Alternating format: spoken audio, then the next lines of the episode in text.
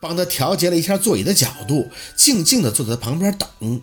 微动时，他裤兜里的手机屏幕露出一角，一直在亮。打从开车回来这一路，那手机似乎就没消停过，一直在嗡嗡的响个不停。怕有急事儿，宝四拿出来看了一眼，几通杨助理的未接，剩下的就是短信，没密码。陆佩的手机在他这儿从未避讳过，点开杨助理那几条发的都是汇报工作安排的，应该不是什么要紧事儿。正要放回去，在杨助理下面最近的一条已读，却引起了宝四的好奇。名为许助理发来的短信，在他的名字下只写了一句：“陆总，澳门刘先生回复说无能为力。”时间是中午，宝四不知道要不要全部点开，迟疑了几秒，还是给按开了。对话很单一，很简洁，但手指却滑动不到头。陆总，香港的麦女士说没办法处理您说的事情，知道了，陆总。泰国的雅曼回电说他很抱歉，他处理不了这个问题。好，陆总。泰国的卡基法师说这个问题现在无解。陆总。孙道士说没有您说的两全其美之法。陆总。魏先生回电说飞廉白虎欲溃即破，您是贵人，不可近身，望您不再指往。陆佩在下边回了两个字：放屁。这已经是很久以前的了，每天都有。宝四没等看到最后。眼前已经开始模糊了，嘴里咸涩，最上面中午的这一条就可以说明结果了。陆佩还在努力，只是最新消息显示仍旧是无能为力，默默地退出，小心地把手机放回他兜里，身体前倾，头直接枕在他身上，有液体出来，偷偷地抹了抹，怕发出声音再吵了他。是接到了短信。又看到他去秦森家，这才控制不住这么大的火气。耳畔忽然就响起了雷叔的声音：“为什么我在二小子身上看到那么多的不安呀？”几点了？陆佩发声时，宝四已经控制好了情绪。快九点了，这么晚了，你怎么不叫醒我呀？他嗓子有些干哑，帮他把座椅升起。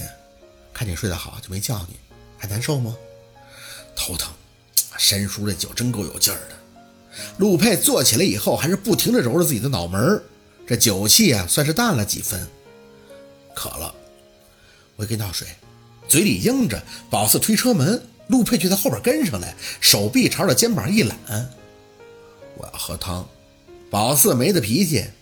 啊，好，我一会儿上网查查醒酒汤的毛。鸡汤。陆佩加重了一下语气。进了客厅以后，因为灯光太亮，不由得眯上眼睛，眸光狭长。我记得冰箱里有鸡，你给我熬。宝四无可奈何，先去给他倒了一杯水。行吧，你先喝点水，我去给你熬。陆佩不接，人往沙发上一倒，手腕在眼睛那遮光。我不喝，我就等着喝鸡汤，不然就渴死。你给老子收尸，直溜的不行，这就撒疯吧？你就。宝四对着他躺下的身体无声地吐出了一句，手还是去调节了一下客厅的灯光开关，调暗，然后去冰箱里倒腾那只冻鸡。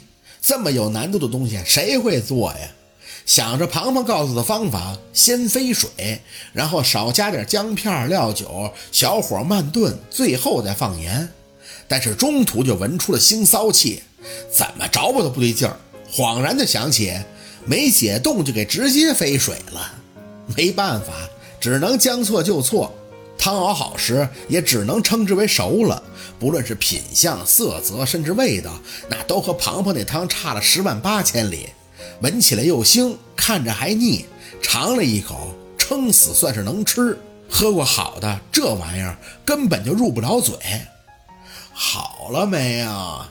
回身时，陆佩已经站在身后了。指指自己的腕表，两个小时了，等着喝呢。那个不太成功。宝四这边正吭哧瘪肚的说着，陆佩已经掀盖闻上了味道，真以为他要做出什么毒舌评价，却看着他嘴角莫名的一笑，关火，端着那锅汤就上了桌，自己拿过汤勺和碗就盛起来，吹了几下就喝上了，谁也没再说话。宝四就这么站在厨房门口看着他一碗一碗的，直到把那锅很油腻失败的汤给喝光了。对于他味觉的包容先不谈，大概真能挺润肠的。好喝，这是他给出的评价。转脸看见宝四，笑得很满足。辛苦我老婆了。宝四愣愣地站在原地没动，他没说话，起身清了清嗓子，走到宝四身前。生我气吗？宝四想说哪儿那么多气儿啊？看着他，你不应该胡乱的发火。我不对，我无理取闹。宝四真想笑，憋着。那要是再有下回，你就给我狠狠的扔出去，罚我只能抱着二兔，不能抱你。宝四咳了一声掩饰。我要抱兔子的。陆佩见宝四这样，眸光里闪出了笑意。嗯，那就罚我抱小的，好不好？宝四咬着下唇内侧忍笑。几分钟以后，就看见陆佩急匆匆地进了洗手间，出来以后自己就在那念叨：“在山叔那肯定有什么东西没吃对。”嗯，我上楼洗澡啊。跟上楼，他却又上了洗手间，想着自己那套鸡汤，哼，果然润肠。他折腾了三四次才算是消停。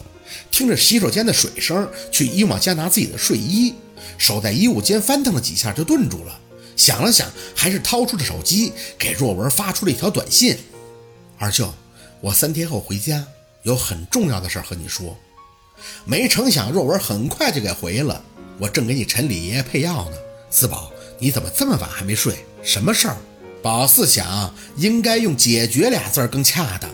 可头一条已经出去了，想着呢，还是回了几个字：见面再说。